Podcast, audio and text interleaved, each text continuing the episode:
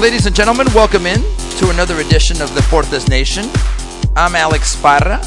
We appreciate all of you that tune in and follow us in Espanol, sometimes in English, and also when we have great guests, we know that you enjoy hearing whatever language it might be. And today with a very special guest.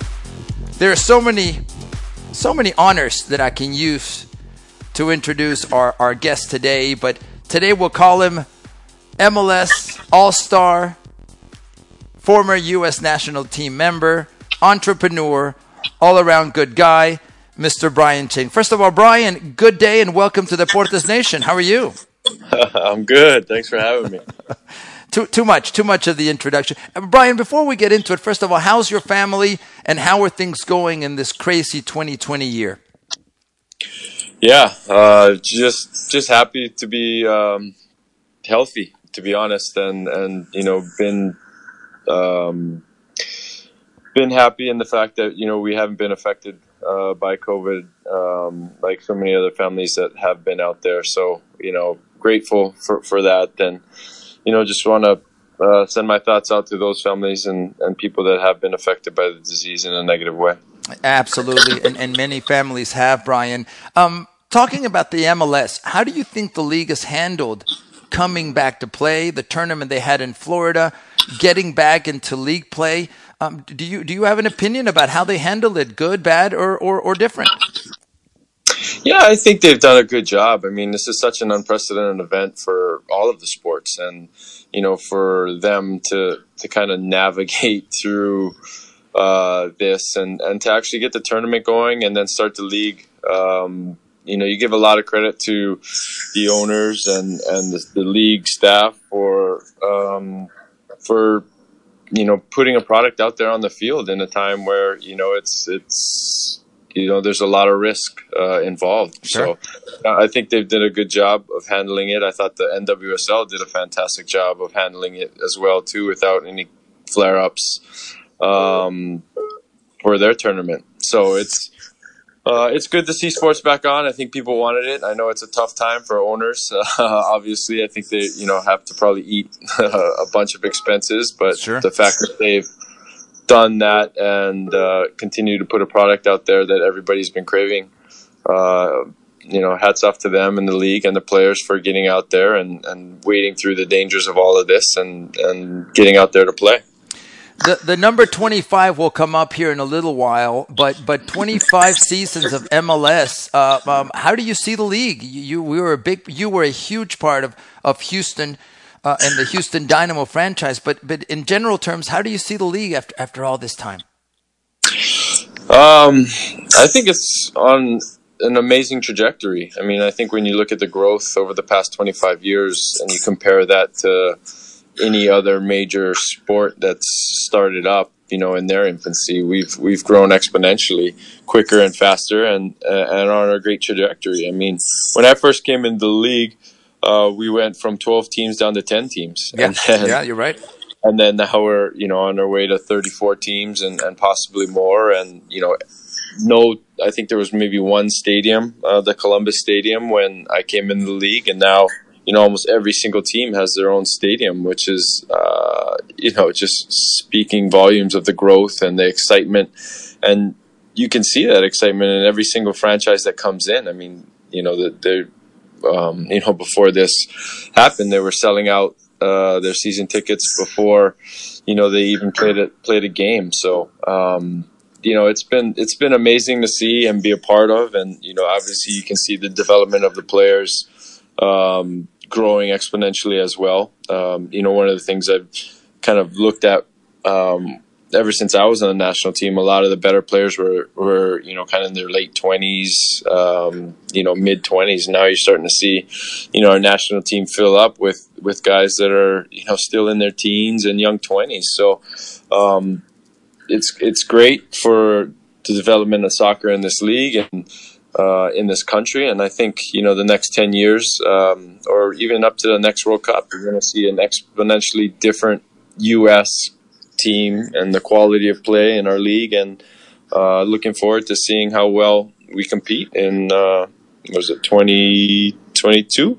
yes, yes, I, am counting too. Believe me. It, oh no, no, 2026 20, uh, when it comes in the U.S., but 2022, sh- yes, in Qatar. But I think I think you know in 2026, I I'd be um, I'd be surprised if we weren't. Um, I wouldn't say a favorite, but uh, uh, definitely a contender. Much, yes, definitely a, a, a, bigger contender than we are or have been in the past. Um, does the entrepreneurial side of Brian Ching have you think about ownership in the MLS or like Landon Donovan in, in a in a different division of U.S. soccer? Former several former players um, are, are betting on the success of this. Is, is that something you've ever entertained, Brian? Yeah, you know, I'd, yeah, I mean, obviously, would love to own any professional sports franchise. Um, but yeah, having said that, you know, I've, I've, got a long way to go to, to get to that point. But you know, hopefully, at just take out a couple of loans, Brian. You'll be fine. Don't worry. I would love to build up a net worth where I would be able to invest in that team. Well, you're on your way there, sir. In in many ways, what what how did you become who you are today? In the sense, not only not only the the the ex footballer, the the the impact you've made on U.S. soccer, but but switching to becoming an entrepreneur and and getting involved with Pitch 25, your first venture into restaurants in Houston. What what sparked that in you? How did you become that? And then and then also a brand new concept which you have, the East End backyard. How did all this come together? Well, I, I think. Um you know, I, when I first retired, uh, yeah, I thought I wanted to kind of run a team one day, you know, become a president. And, you know, I, I was uh, blessed to be given that opportunity to kind of experience that with the Dash. Right. And, um, you know, I, not really knowing all that it entailed and, and whatnot, um, because I wasn't never experienced it. So when I did, you know, I realized that, look, I do love the game. I do, but, you know, um, I would never get to where I want to financially. and and and look, I, I you know, I, a passion. You know, I, sure. I kind of thought pitch was a great idea and pursued that. And once I did that, I mean, it really showed that um, I enjoyed that side of uh, you know enjoyed being an entrepreneur. And so uh, that spirit has just kind of continued to grow within me, um, and especially you know getting East End up and up and going. Um, you know, I, I do really, really enjoy that side of things, helping people um, create jobs and, and, and, you know, feel a part of something and create a team basically off, off the field. And I think that, you know, there's some similarities there with me always being on a team and to creating successful teams off the field uh, is something that I, that gives me a lot of pride and joy and, you know, something that I think I'll continue to do uh, moving forward. So, you know, I've been pretty fortunate uh, so far with with my two ventures, and hopefully, you know, can continue doing that and kind of build off of those into um, more and more uh, as we move down as I move down uh, the future. Were you hesitant at all to be opening up a, a new concept during COVID? It, it, it's still, I'm sure, uh, limiting your, your potential for, for both uh, concepts. yeah, I mean, obviously, I think opening and this time has, has been difficult. I think you know the East End concept has is definitely a place uh, that maybe benefits a little bit in the sense that we're outdoors. Uh, people love to meet and get together even in these times, and, and bring so, their and bring their pets, right? Yeah, and and and so I wanted to create a place that was like a neighborhood bar and. Uh, that people in the neighborhood, since you know EaDo doesn't have too many, uh, well, the the houses don't have any yards or the townhomes don't have any big yards. I wanted to create something that the neighborhood could come to and kind of make it feel like that's their backyard. And, you know, kind of as we build out that concept, we're kind of in the infancy stage because I want to build out a number of uh, different, uh, I would say, restaurants or fast casual places that all kind of feed into a common yard. So as we build out the whole block, um, you know, in the next couple of years, uh, I think that, you know, it, it it'll be something that's unique, and in the in the sense that, um, you know, I, don't, I, haven't seen anything like that, and I'm creating a place where you know, like I said, the neighborhood can come and have different options and feel like this is a part of um, their community and and they're a part of it. So, uh, really excited about that concept moving forward. And you know, obviously, COVID made things difficult. Uh, um, but you know, I think I'm an optimist at heart, right? And I think you have to be if you're an entrepreneur. Sure. Uh, um, and you know, you have to. And just like soccer, I mean, you have to you have to work hard, and you get a little bit of luck along the way, and and you know things work out and, and, take some risk. That that that's part of being an entrepreneur. Entrepreneur. We're not always going to succeed, but we not, we need to keep thinking forward. Now, Brian, let, let me change for one more topic here. Um, sports and politics have really not only intersected, but but it literally crashed. And maybe it's a term I'm going to use. Um, it's no longer hey uh, in the locker room after a game, tell me about uh, uh, the match, tell me about uh, uh, the score. It's more about, hey, who are you voting for? Hey, uh, are, are you are you socially active? Um, what is your take as a former athlete on whether or not athletes like yourself, like others, should be able to freely express their political and social points of view? I think anybody should be uh, able to do that. Not just athletes. I think anybody should be able to express their point of view. You know, the problem I get when is if you disagree with somebody, right? right? It, shouldn't shouldn't escalate to hate. It shouldn't escalate to uh, bad things. We should be able to learn how to talk to each other. We should know how to talk to each other and accept people for their differences. Because I'm not going to always agree with my teammates. I'm not going to always agree with other people. But that doesn't make me hate them or turn around and uh, you know disparage them or say something negative about them. I think there's just so much animosity out there, and that just creates more. Right? If somebody you know wants to express themselves, and that's the right of this country, is you can and you're allowed to.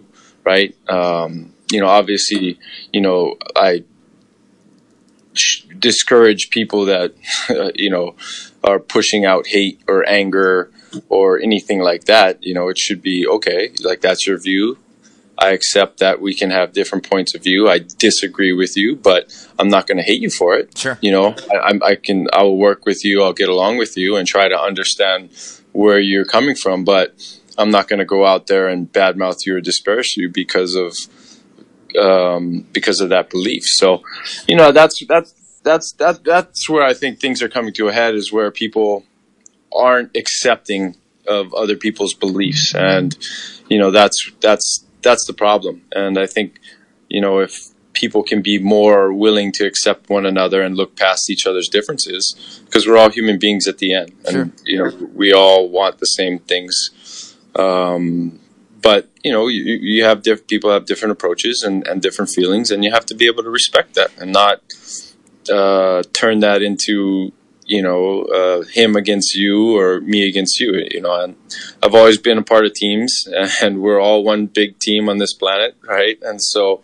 um, you know, you'd like to see people uh, be able to express their differences without getting angry at one another. Yeah, it, it, has to be done in a respectful fashion. Well said, Brian.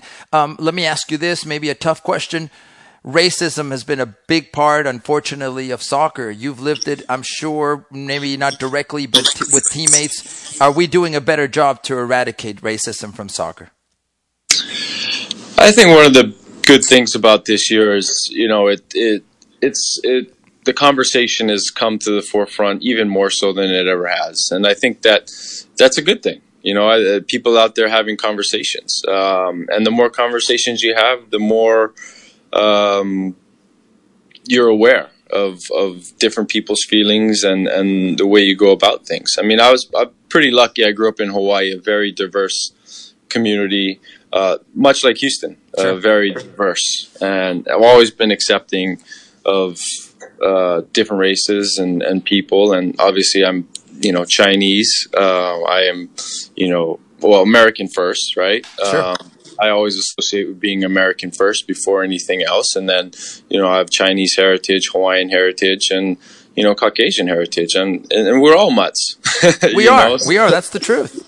We we are all mutts, and and as we get you know further down the road, we're it's going to be even more so. So, you know, I don't. I, I've been pretty fortunate in a lot of ways to to not one really experience that much racism, uh, and so my experiences are different. And and two, I've been pretty fortunate to to be uh, grown up in an environment where I'm very accepting, right? You know, and I can see where um, people that have grown up in, in different environments come out and have different feelings and different thoughts, and and and you know, I've always been. Um, accepting of that so you know i think the more that you get out there the more that you meet people um, uh, of different races and talk to people of different races, the more accepting you become. Uh, right? I think a lot of hate comes from ignorance, not really knowing somebody before you hate them. Right? And so once you get to know most people, you know it, it it's hard to hate somebody.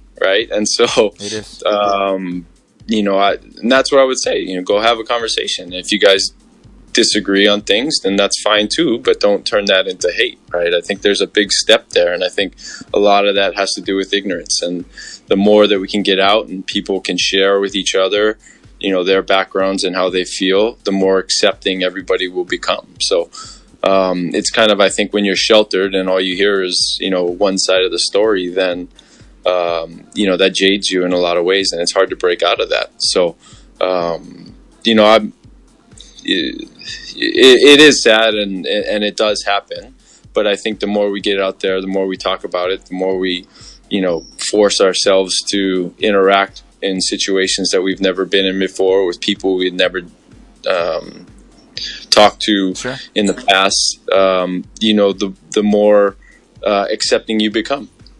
Well said, Brian Ching. And, and from a heavy subject to the commercial. And where should people have these conversations in Houston? I can name two places, right? hey, that, hey, look, that's one of the things I love about Pitch 25. I mean, you know, especially you get the World Cup there, you get people from all over conversing, yeah. coming together to celebrate sports. And I think that's always been one of the great um, things about sports is that it's it, it's a unifying um, yeah, it brings it, yeah, it brings us together. We've lived whether you support Liverpool or Man U, whether you support America or Cruz Azul, whether you support the Houston Dynamo or or uh, or LAFC, we can come together and be civilized about it. Um, I, I, I agree with you, sir.